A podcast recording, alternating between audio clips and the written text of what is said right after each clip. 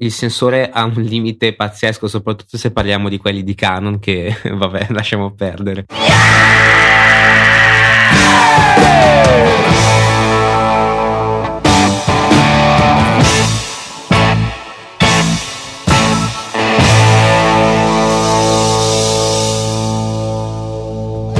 Bentornati su Aspherical e Oggi iniziamo direttamente con una mega marchetta per il nostro grandissimo Gian. Culo. Abbiamo già parlato altre volte, ma lascio direttamente a lui la parola.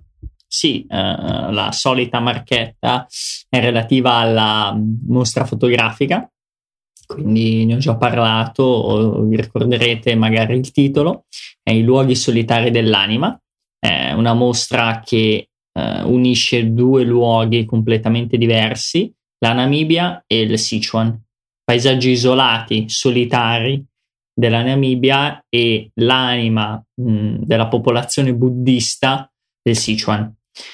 Abbiamo definito tutto, uh, quindi posso dirvi che si terrà in Villa Sartirana a Giussano, Monze Brianza, Lombardia. Eh, gli orari Italia. Per, esatto, esatto.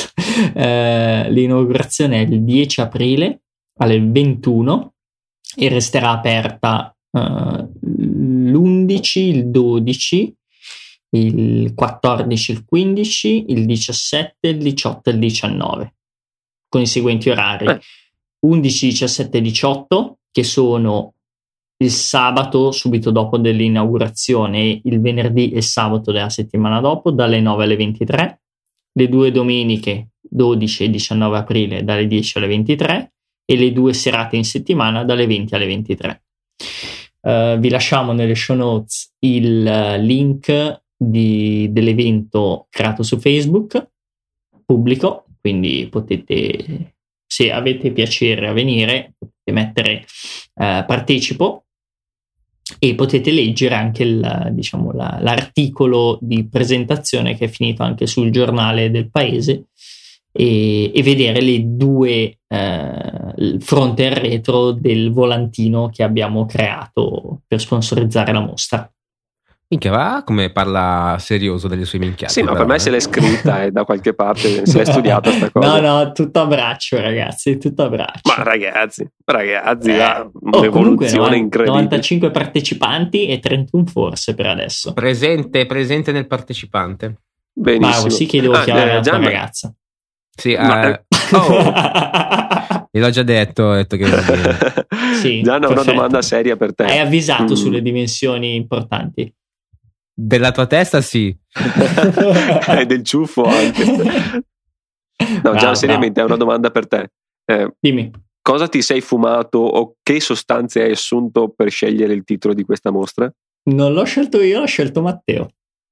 Uh, ok, spero tu l'abbia assistito allora no, no, non stavo fumando con lui quando l'ha trovato. Tra l'altro gli è venuto un colpo di genio mentre stava guidando. Eh, inizialmente il titolo era Meditation, due punti, luoghi solitari dell'anima. Appena me l'ha detto, gli ho detto: No, Meditation fa cagare al cazzo. Solo i luoghi solitari dell'anima. Il tuo solito tatto.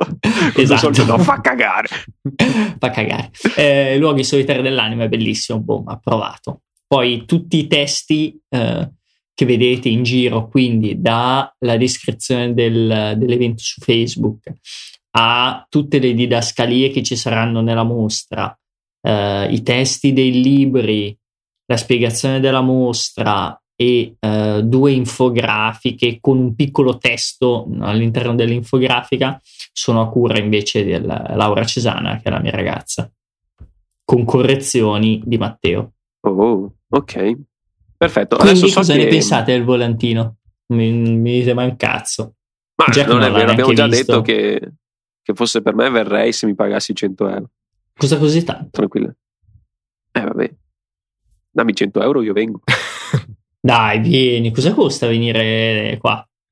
E spenderà... Costa almeno 100 euro per davvero. Sì, no, no dai. costa più o meno così. No, veramente. No, no, se, vado in, se vengo in treno sul serio, andata e ritorno. Beh, chiedi a Teo che è stato a Venezia l'altro giorno, quello più o meno costa andata e ritorno. Mm-mm. Vabbè, allora eh, sei scusato, puoi non esserci. Eh, no, sul serio, se no verrei se fossi. Se fosse un po' più vicino verrei senza problemi, eh. anche perché sono, cioè, di sicuro un giorno nel weekend riesco a tirarmelo fuori. Spero comunque che i nostri ascoltatori, almeno qualcuno si presenti e venga a chiederti l'autografo. No, seriamente, almeno un selfie bisogna farselo con i nostri utenti, i nostri ascoltatori se vengono a vedere la mostra. Sì, Vabbè, cioè, molto volentieri. Eh. Non si sta parlando di uh, podcaster, eh? Te selfie un cazzo, Becky. Ah, magari la tua ragazza. La porto per te. Oh, ma c'è eh, la no, fissa comunque... con la sua ragazza. Io mi sarei un po' preoccupato fossi in te. Ma infatti, sto pensando di non portarla più. Travestila con un po' di baffi o la barba. Vai tranquillo, che poi la vedo alla sera in privato. ecco, vedi, no? Non lo stai rassicurando, no, comunque, eh, ascoltatori, se venite, ditemelo, scrivetemi su Twitter e poi ci vediamo là. Mi dite, ascolto a Sferica. Io, bravi coglioni, fa cagare come podcast. Parliamo Adesso, di un'altra di cosa che serie. fa cagare, sì. no? no, non, è, non, fa cagare, dillo bene perché so che ti piace e ti ha sconvolto questa notizia. Benché tu non sia un iconista, so che hai apprezzato il gesto di Nikon. Vai sì. pure. eh, io non so che cosa è venuto in mente a Nikon di fare questa grandissima stronzata. Cioè, come si fa a presentare un coprislitta cromato? No, no, no, no non è cromato. Beh. Cromato è lucido, è a specchio, come i tubi delle moto e delle macchine. Sì, ma perché? Occhio che stai parlando con l'ingegnere, eh? occhio.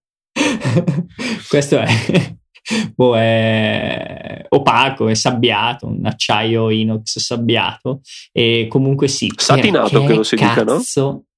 Eh, sabbiato è la tecnologia, cioè la sabbiatura. Sì, sì, sì no, lo so la sabbiatura. Finitura eh, satinata. Ehm, che cazzo gli è venuto in mente di fare un copreslitta da 35 dollari? Ma ci rendiamo conto? Perché uno dovrebbe comprare un pezzettino mm, di metallo a sostituire quello di plastica, che è già incluso ovviamente, a 35 dollari? Sì, è vero, è già incluso. Cioè, Tra l'altro, Teo mi diceva prima nel fuori onda che Canon non fornisce il coprislitta comp- al momento dell'acquisto, c'è bisogno di comprarlo a parte. E fra l'altro, se. Non so neanche se, se esiste, acquista, sinceramente, sai. Eh sì, mi dicevi che appunto se lo acquisti dopo non ti funziona più il flash, fra l'altro, una cosa simile. Allora, io ho provato uh, con, una, con uno della Nikon, l'ho messo sulla mia macchina e se provo a schiacciare il tasto del flash non, non, viene più su, quindi non so come funzioni. Magari fa qualche contatto con, appunto, con i contatti del flash, non lo so. Beh, no, mm, dubito. Strano.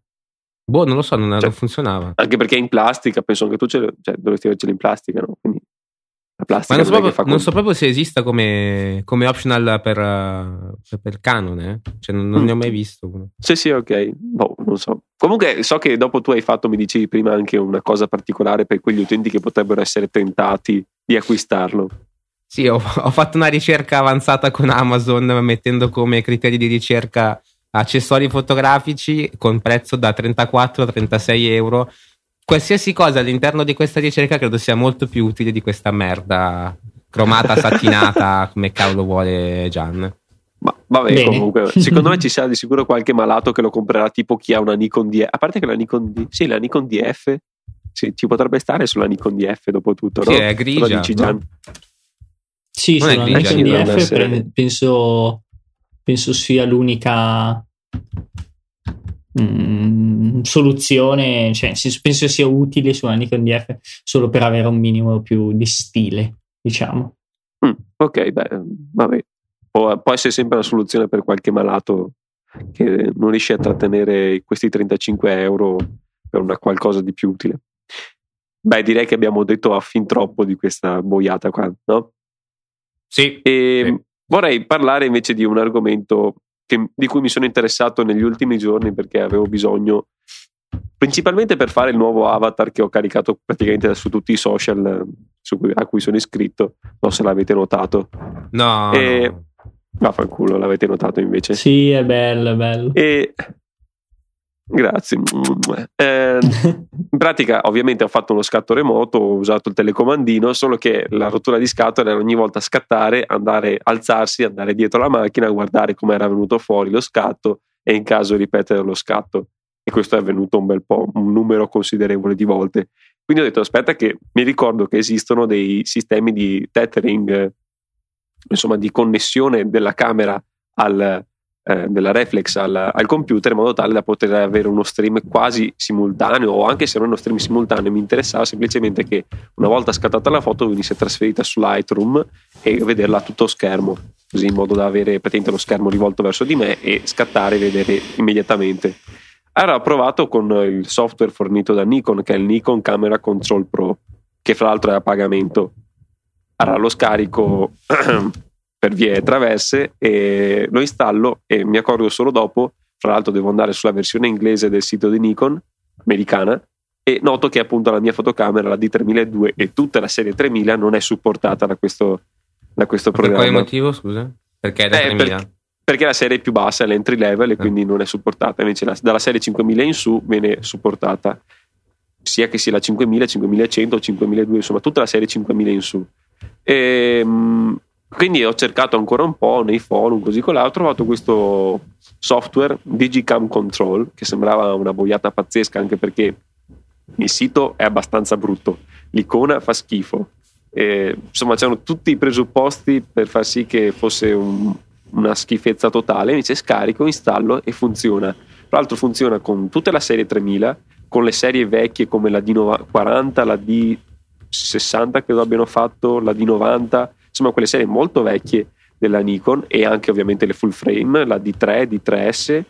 E, e in pratica funziona anche meglio da quello che ho letto del Nikon Camera Control Pro, cioè quindi è software ufficiale, nel senso che non solo fa il live view, ma anche fa il focus tracking di cui abbiamo parlato nella puntata scorsa, fa i time lapse, fa una serie di, ha una serie di aiuti nell'autofocus eh, attraverso appunto il processore del computer, quindi io ve lo consiglio. Allora, è principalmente orientato alla marca Nikon perché ha molte funzioni studiate per Nikon, nel senso ha molta più compatibilità con Nikon fin dal principio, mentre con Canon ha anche una buona compatibilità con Canon, però ho visto che necessita l'installazione dei driver dell'SDK di Canon. Mi pare di aver letto, non mi sono ben informato e non so bene perché ovviamente non posso neanche provare dato che non ho una Canon. Però comunque provatelo, secondo me vale la pena e fa la sua figura, nel senso se siete in uno studio, per quanto anche studio intendo la stanza, la camera propria, ecco, insomma, dove si fa due o tre foto magari a un amico, avere un computer attaccato che ti fa vedere direttamente a schermo intero la foto, fra l'altro una volta scattata, sì avete live view praticamente upscalato sullo schermo del computer, una volta scattata viene direttamente trasferita nel computer e potete impostare che venga direttamente aperta in Lightroom o in Photoshop o in qualsiasi altra applicazione che voi scegliete. Quindi ha una buona quantità di, di parametri e di impostazioni interessanti. Non fa la tu stessa Gian, cosa anche Lightroom? Eh, no. Lightroom, allora, in teoria, da quello che ho visto, lo fa integrato, ma solo con la serie 5000 in su, anche quello, cioè dipende dalla fotocamera. Perché ho provato, eh, eh, anch'io pensavo fosse integrato, però non so, non sono riuscito a farlo andare con la D3002. Non so se fosse per un problema mio, nel senso che non sono in grado, o perché appunto è la D3002 che è un entry level e non te la lascia fare. Canon invece non ha mai avuto questo problema. Eh, perché ho visto che appunto già dalla, 4C, dalla 450D, che è molto vecchia, eh, si può fare. Però Nikon invece ha questo problema che dalla D3000, la serie D3000 non si può fare e quindi mi pare sia questo il motivo per il quale non ho usato direttamente Lightroom. Mm-hmm. Tu Gian hai mai usato questi sistemi? A parte che tu probabilmente non ti interessa visto che fai paesaggi, reportaggi no, e cose simili. Mai, mai utilizzati questi sistemi. E, Ma neanche mai sì. sentito il nome di Nikon Camera Control? Del programma no, conoscevo sentito, sì. i sistemi ovviamente, eh, ma mm, non ne ho mai avuto bisogno. Però è bello l'avatar piacerebbe. Dai, vieni a farmelo. Ma fra l'altro il mio avatar, ha, cioè, nel senso mi sono messo sulla parete che ho di sopra bianca con la finestra alla mia sinistra, solo che dopo mi sono accorto che la luce aveva un'altra finestra frontale però abbastanza distante mi sono accorto che la luce laterale è un po' troppo forte, quindi mi creava un'ombra troppo netta sulla parte destra del volto.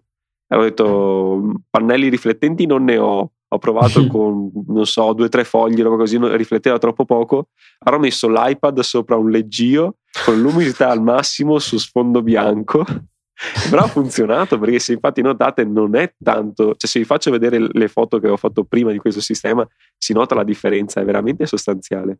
L'iPad mi ha salvato molte volte nelle situazioni casalinghe. Guarda che ha un LED fenomenale, sì. se si pensa un paletto LED, veramente, anche perché poi puoi cambiare la temperatura a tuo piacimento.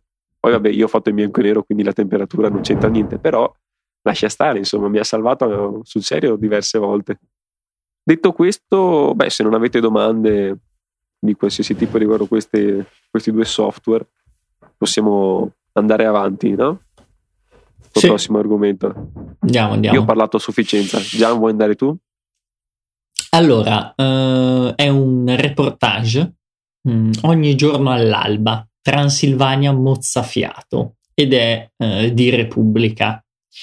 Io sto già inorridendo perché di solito i reportage uh, di Repubblica o um, testate giornalistiche italiane sono abbastanza osceni, diciamo, per stare sull'educato. no, no, è vero, è vero, confermo. Cioè, per stare sull'educato, diciamo, osceni.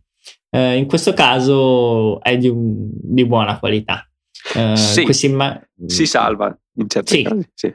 Cioè, non ho detto bellissimo, però le immagini sono di Alex Rubciuk, che è un fotografo rumeno, e sono stati realizzati alle 5 del mattino, dicono sti tizi qua, cazzata perché eh, ci sono casi banalissimi che non sono le 5 del mattino perché voglio vedere quando c'è quel, quella luce qua alle 5 del mattino. Eh, vabbè, però sempre solite cazzate di Repubblica. Eh, ritraggono le montagne della, della Transilvania illuminate dai primi raggi del sole. Uh, le foto sono tutte molto belle, scattate tutte in periodo autunnale, da quello che, che vedo. Mm. Sì, così pare. Sì. Però, mh, mm, sai co- come si chiama l'effetto tilt di... shift di merda? Eh, dovrebbe morire shift, per averlo esatto. utilizzato. Eh sì, quella infatti è la cosa che mi ha dato fastidio, anche perché penso quasi sicuramente è fatto in post, non uh, è un vero sicuro. tilt shift. Sì. Beh, per quanto però ben fatto, beh, secondo me l'ha, l'ha realizzato bene. Cioè, non, non, è quel tilt shift che a volte dici che schifo perché si vede distante 10 metri che è una cosa post prodotta e questo sì, ma non male... ne vedo la necessità comunque di utilizzarlo, soprattutto perché un po' di foto sì, altre no. Sì, no, è vero, altre poi ad esempio ce n'era una molto bella, vediamo se la ritrovo, che aveva una Quella casetta, eccola qua, dove la sesta, che è Anche nettamente storta. Io le odio. Però, non so, alcune le ha fatte un po' storte, ma mi piacciono assolutamente. Sono dei posti che mi piacerebbe visitare. Cos'è eh, che hai detto? La sesta, giusto? La sesta, secondo me, ha l'edificio, quello che si vede in basso a sinistra, che è storto e quindi dà tutto il senso di storto. Mm, sì, non... la 12 è carina con quella casettina lì, però comunque non, mi piace questo, questo, effetto tilt shift. La 14 è bella, è molto dinamica, c'è una dominante... Ah, sulla 12. Tornando un attimo sulla 12, secondo te, io ho avuto questo dubbio quando l'ho vista la prima volta, la luce è vera? Sì. Quei raggi solari, dici di sì? Sì, perché no? Non so, perché mi ha dato il senso di, di falso. Cioè, forse perché è così bella che ormai siamo arrivati, oh, perlomeno viste le passate puntate che, di cui ne abbiamo parlato diverse volte, siamo andati a dubitare. Oh, Almeno io sono arrivato a dubitare.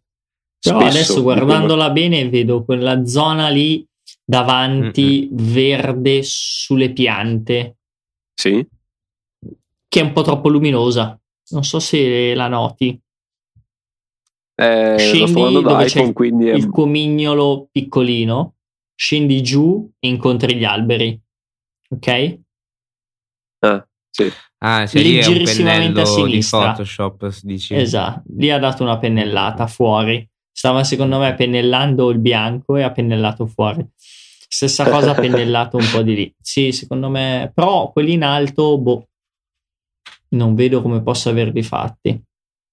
Mm, ok, beh, vabbè. No, più che altro anche il tilt shift, cioè anche qua fallo bene almeno, cioè nel senso ci sono le finestre dietro che in quella parte non, non, è sfocato lo sfondo, mi dà fastidio. mi, mi, urta proprio. Proprio come eh. hai detto tu, il campanile quello piccolino, vedi il, lo mhm. sfondo dietro che è, è definito e mi dà un fastidio in mano. Però... È sempre un rischio quando fai il tilt shift in post perché ci sono tutte le questioni di prospettiva e che rischi di, di sfasare per quanto tu sei attento, quanto stai attento, rischi di, di sbagliare e l'occhio se ne accorge. Cioè, noti subito c'è qualcosa che non va. No, ma sai cosa? Questa foto per me poteva anche essere più bella senza uh, questo effetto. Cioè, non, ho, non, capisco il motivo per cui abbia dovuto mh, mm, farlo. Cioè, non so, Gian, tu che fai, fai paesaggi? Lo faresti mai una cosa del genere? Mai. Il tilt shift si usa solo in architettura. Punto. Sì, ma si usa per, per uh, mettere sullo stesso piano focale la, la, sì, si usa per raddrizzare le cose anche, perché mm. comunque il tilt shift ti permette di inclinare. Il tilt shift, io parlo dell'obiettivo tilt shift, non dell'effetto tilt shift, che è un'altra Tra l'altro, i tilt shift sono solo grandangoli di solito, no? Uh, 24, sì, 17. Forse... Sì, sì. C'è un 17. Sì, questi invece sembrano tutti tele, questi bene o male. Sembrano sì, tele quelli sì, che invece sono stati utilizzati. Eh, appunto, sì, Vabbè, ma, è palese che è in post, però cioè nel senso... Sì, sì, sì, sì. Mh, mm, boh, cioè, perché fai, fai, fotografie dei paesaggi se poi mi cambi così tanto? Forse è la stessa domanda che, che, ci siamo posti l'altra volta quando parlavamo di modifiche troppo esagerate. Cioè, non lo so. Ma A proposito di uno... post-produzione esagerata, come ne abbiamo parlato l'altra volta, eh, anche saggiamente è arrivato questa settimana con un articolo di Alessio Andreani riguardo... Scusa, scusa, scusa, uh, Saggia King che non, non, lo conosco, non ho mai sentito. Eh, non, non lo conosci, il ragazzo no. simpatico. È saggia gente. Maurizio Natali gente. si chiama, è il creatore. Ah. non so, mi, pare, sì. mi pare. Eh, sono arrivati con due articoli, un articolo sul criticare le post-produzioni esagerate eh, e un articolo con un esempio di fotoritocco corretto, diciamo. Eh, secondo uh, iniziate, a parlare, iniziate a parlare voi perché sennò io mi scaldo subito. no, è che mh, mm, giustamente cioè, lo, io lo vedo, non so, soprattutto per quanto riguarda il primo articolo, quello sulla fotografia eh, modificata troppo. Mm. Cioè, la vede come te e come comunque la vediamo noi, nel senso che sì. non trova la, il motivo per, per, il quale tu debba fare una cosa del genere e poi farla passare per una fotografia naturale. Uh, ti piace si parlava sì vai, no, vai. partiva dal discorso della pigrizia no ti ricordi sì che è sì, stato sì. interessante mm. no e, continua pure no eh, sì niente dalla pigrizia sì nel senso eh, No, di pigrizia dove cazzo la leggi, porco dietro. Com'è? Fotografia per pigri e furbi è così il titolo. No, eh, Diceva appunto il discorso del cielo, che è molto semplice fare una foto e poi tagliare e incollare il cielo molto più bello preso da un'altra foto. E quindi questa è un po' la pigrizia del fotografo che non sta là tanto a perdere tempo a cercare il momento adatto e il luogo adatto, ma magari fa una foto e dopo taglia e incolla, fatta la foto così com'è. E invece non è sì, così. Semplicemente, semplicemente dice: eh, se ho fatto un'uscita ho speso soldi perché costa fare le uscite e anche tanto, a meno che si va dietro casa. E devo, devo, una, devo produrre una foto, non può essere un'uscita persa. E allora inizio a fare le taroccate. Io cos'è che faccio? Faccio un'uscita, c'era un cielo di merda, è stato brutto, non ho fatto foto belle. Prendi, selezioni, cancella, butti tutto nel cestino e vaffanculo o formatti la memoria. Punto e fine. È semplice, è difficile. Eh, purtroppo, purtroppo la gente no, non fa così. La gente con cioè, 2G. Vado, vado 15 giorni in Sichuan, faccio 111.000 foto. Quali sono quelle belle? 100? 90, 60, 30, chi se ne fotte? Prendo quelle belle. È una, ne prendo una. Punto. Non Sai è che cosa? vado a taroccare. Mm, stavo pensando, giusto adesso mi hai fatto venire in mente, oltre alle, alle lezioni riguardo alla composizione della foto, secondo me sarebbe da fare anche qualche lezione, cioè dovrebbero i fotografi imparare alla selezione delle foto, che è un- uno dei processi più difficili secondo me, perché a scattare, fare click ci vuole un secondo. A distinguere quale foto può essere importante da quale foto invece deve essere scartata, questo è un procedimento che secondo me si acquista col tempo sicuramente, però avere una buona base di partenza, cioè avere un qualcuno che ti dica no guarda questa foto non va bene per questi motivi, questa foto invece è molto meglio per questi altri motivi, potrebbe essere una cosa interessante. Sinceramente non ho mai visto nessuno che dicesse appunto che insegnasse questa cosa. Perché molta gente, come abbiamo già detto altre volte, arriva a casa dopo aver fatto l'uscita fotografica e carica tutte le foto che ha fatto su, su Facebook, su Flickr o su 500 pixel o quello che è. E questo per me è una cosa che non ha senso. Eh, lo so, ma anche quelli che non ne caricano tutte, ne fanno 200 in un'uscita normale, un'uscita di un giorno normale che tu faccia so, 150 foto. Eh, ne ma anche carichi 200 se ci sta, dai. 50. Sono troppe. Ma ci rendiamo conto? Un giorno, un'uscita, tre foto. Sì, sì, sì. No, no, concordo Alba, con le tue... tramonto, notte. Una per tipo, fine. No, magari puoi avere Beh, vabbè, qualcosa... se stai facendo paesaggio, se stai facendo paesaggio, ok. Sì, stai vabbè, facendo ad esempio ovvio. un'uscita come quella che hai fatto tu a Marrakesh, ci sono molte, eh, come dire, molti scorci che Ce possono ne ho meno di foto che salverò. Vabbè, perché tu sei un po' stitico e si sa. E, e no, a me non piace salvare tante foto, però nel senso, io ho imparato così, ho selezionato tanto, veramente tanto, cioè le prime volte io tenevo pochissimo, adesso sto tenendo di più, ho fatto il processo inverso io. I, i- Ah. i primi tempi io cancellavo tutto. Ma tu pensi Perché- che di solito è il contrario?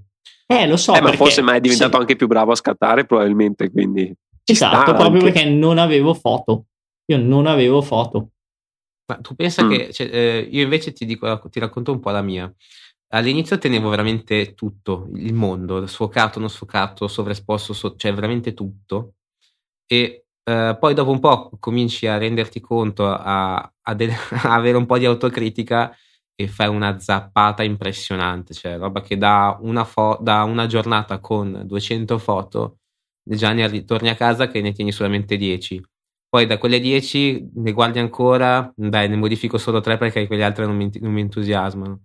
E tuttora, eh, cioè pian- più vai avanti e più è così. Solamente quando cerchi, quando capisci come funziona, prendi un po' la mano, riesci a, avere foto che ti piacciono di più perché appunto credo di essere migliorato e riesco in una giornata a avere qualche decina di foto che riesco a tenere, ma non dico di foto da, da pubblicare, ad esempio faccio un'uscita con la famiglia, faccio un paio di foto a mio nipote e riesco a tenermi più di tre foto e basta, perché è, è bello avere una, una ventina di foto in una giornata di tuo nipote che mangia il gelato, corre con la palla e cose così.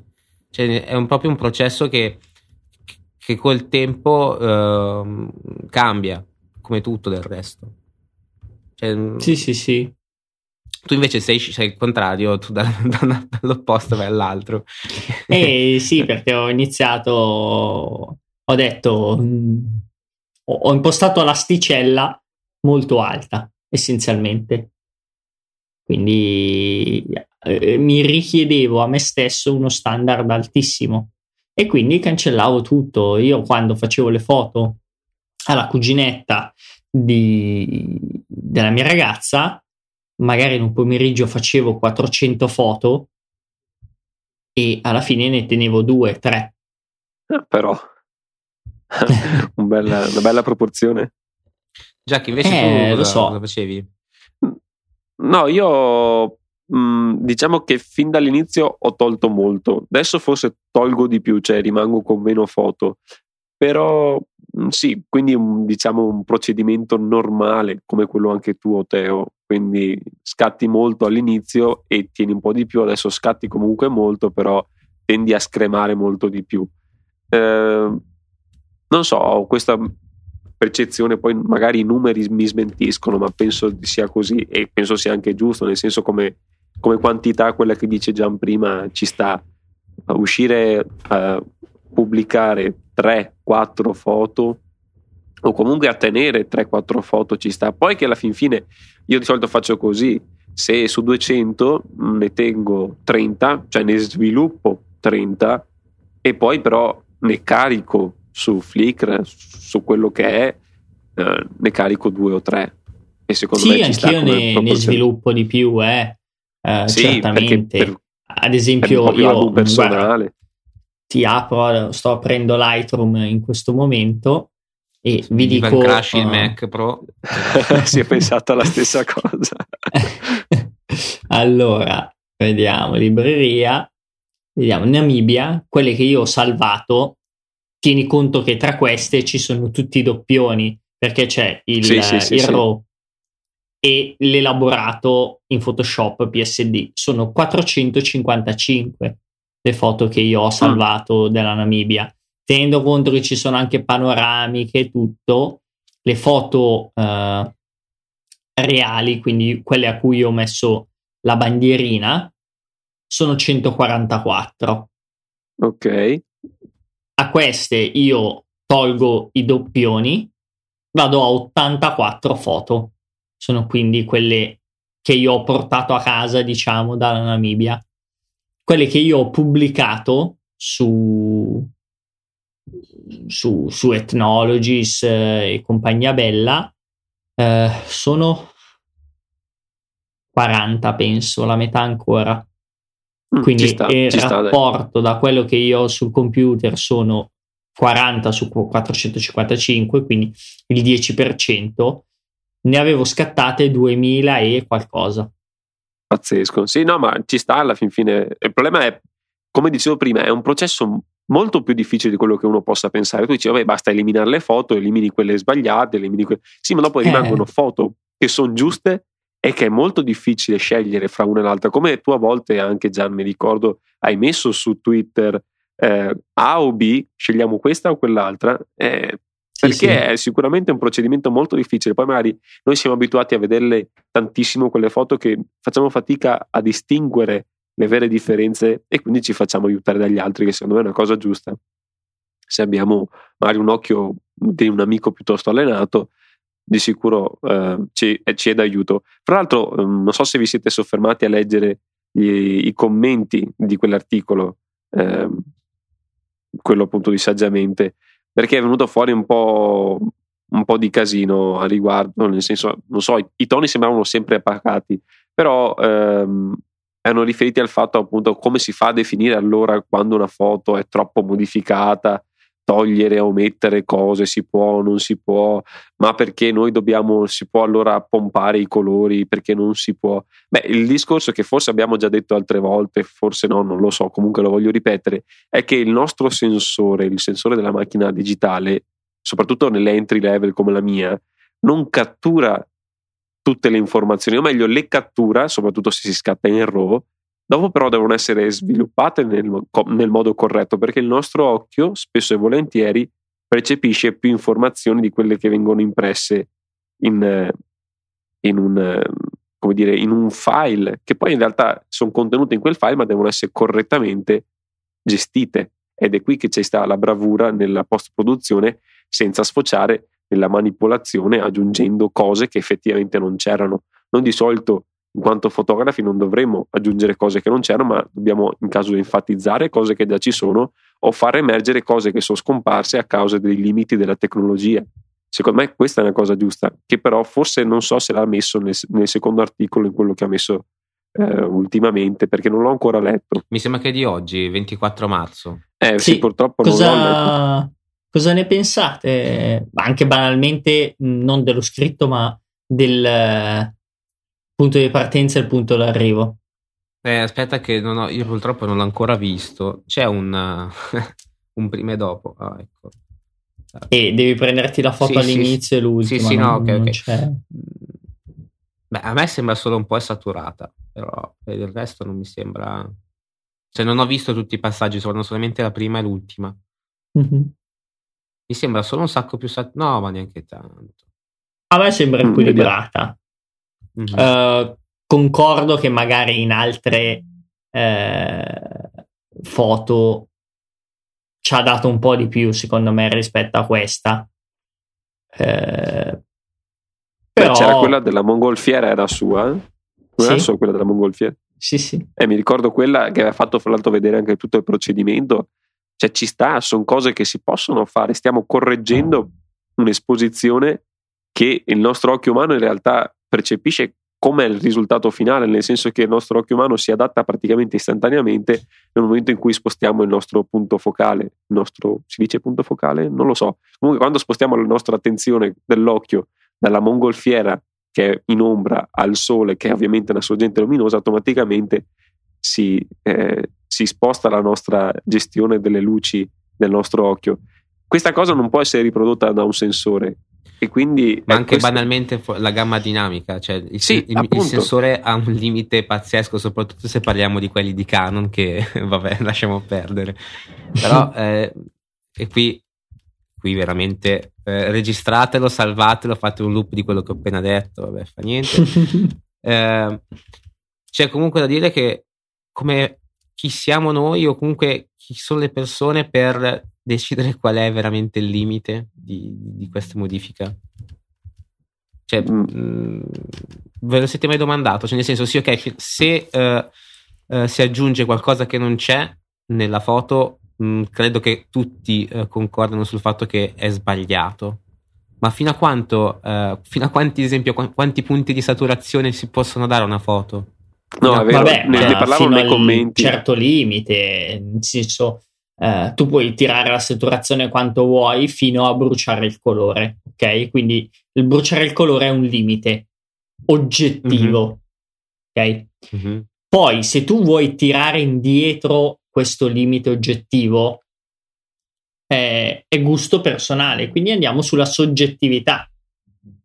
Quindi, come Mhm. se ci fosse un po' di eh, una banda di confidenza che mi sposta questo, que- questo limite un po' in meno, cioè, nel senso, supponiamo che la saturazione massima prima di, bru- eh, di bruciare i colori è 50 il gusto personale mi va fino a 30, ok?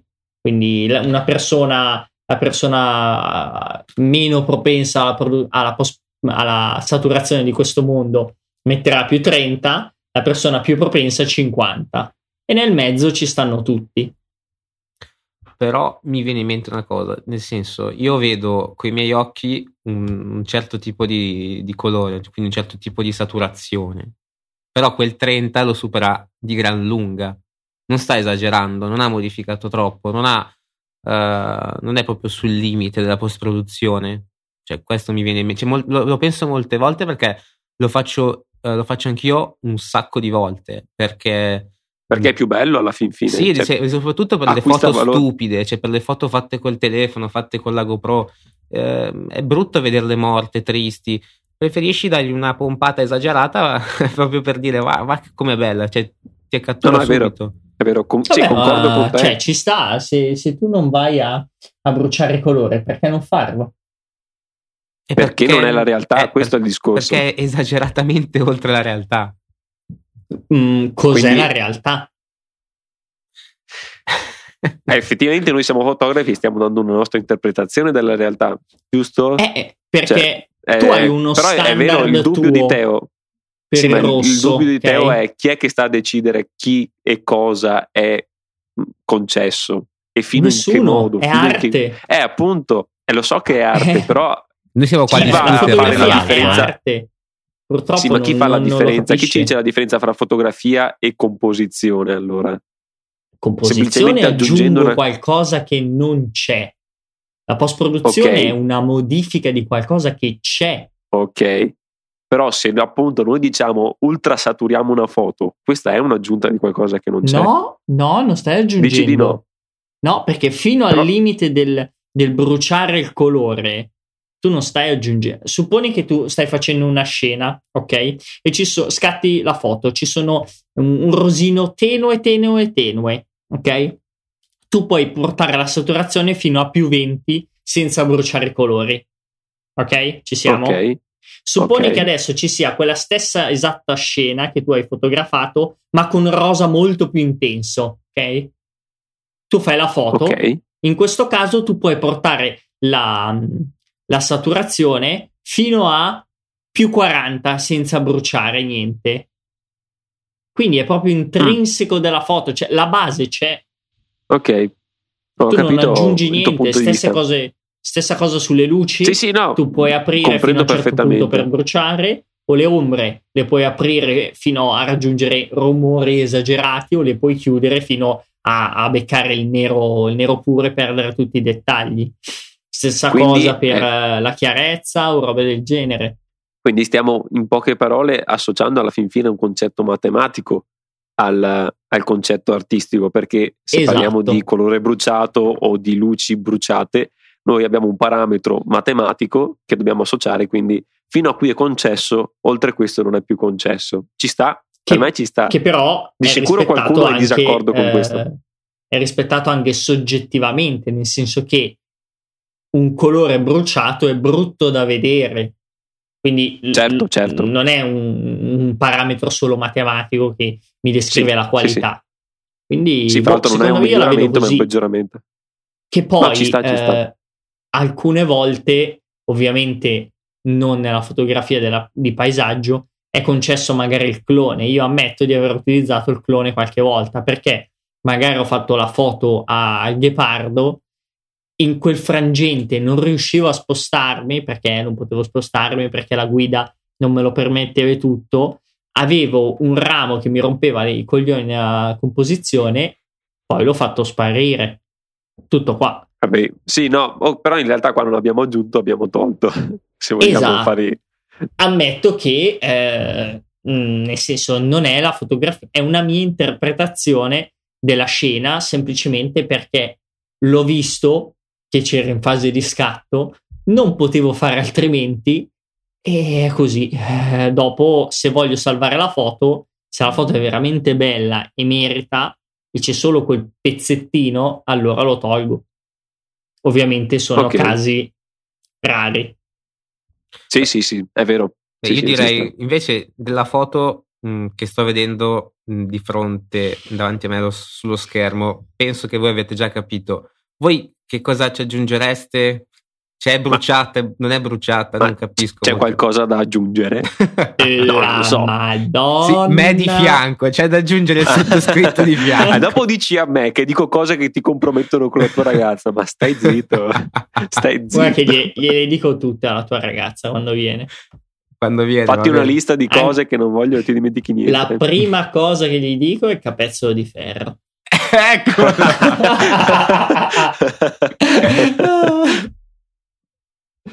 Vabbè, Porca quindi miseria. diciamo che abbiamo dato anche la donna della settimana. E Assolutamente. vi ricordo a tutti per l'ultima volta, eh, che non sarà l'ultima volta perché tanto vi romperò i coglioni fino al giorno della mostra. Venite alla mostra I luoghi solitari dell'anima in, eh, in Villa Sartirana a Giussano dal 10 aprile. Ok, Ciao a tutti. E con questa finale marchetta, ciao a tutti. Ciao.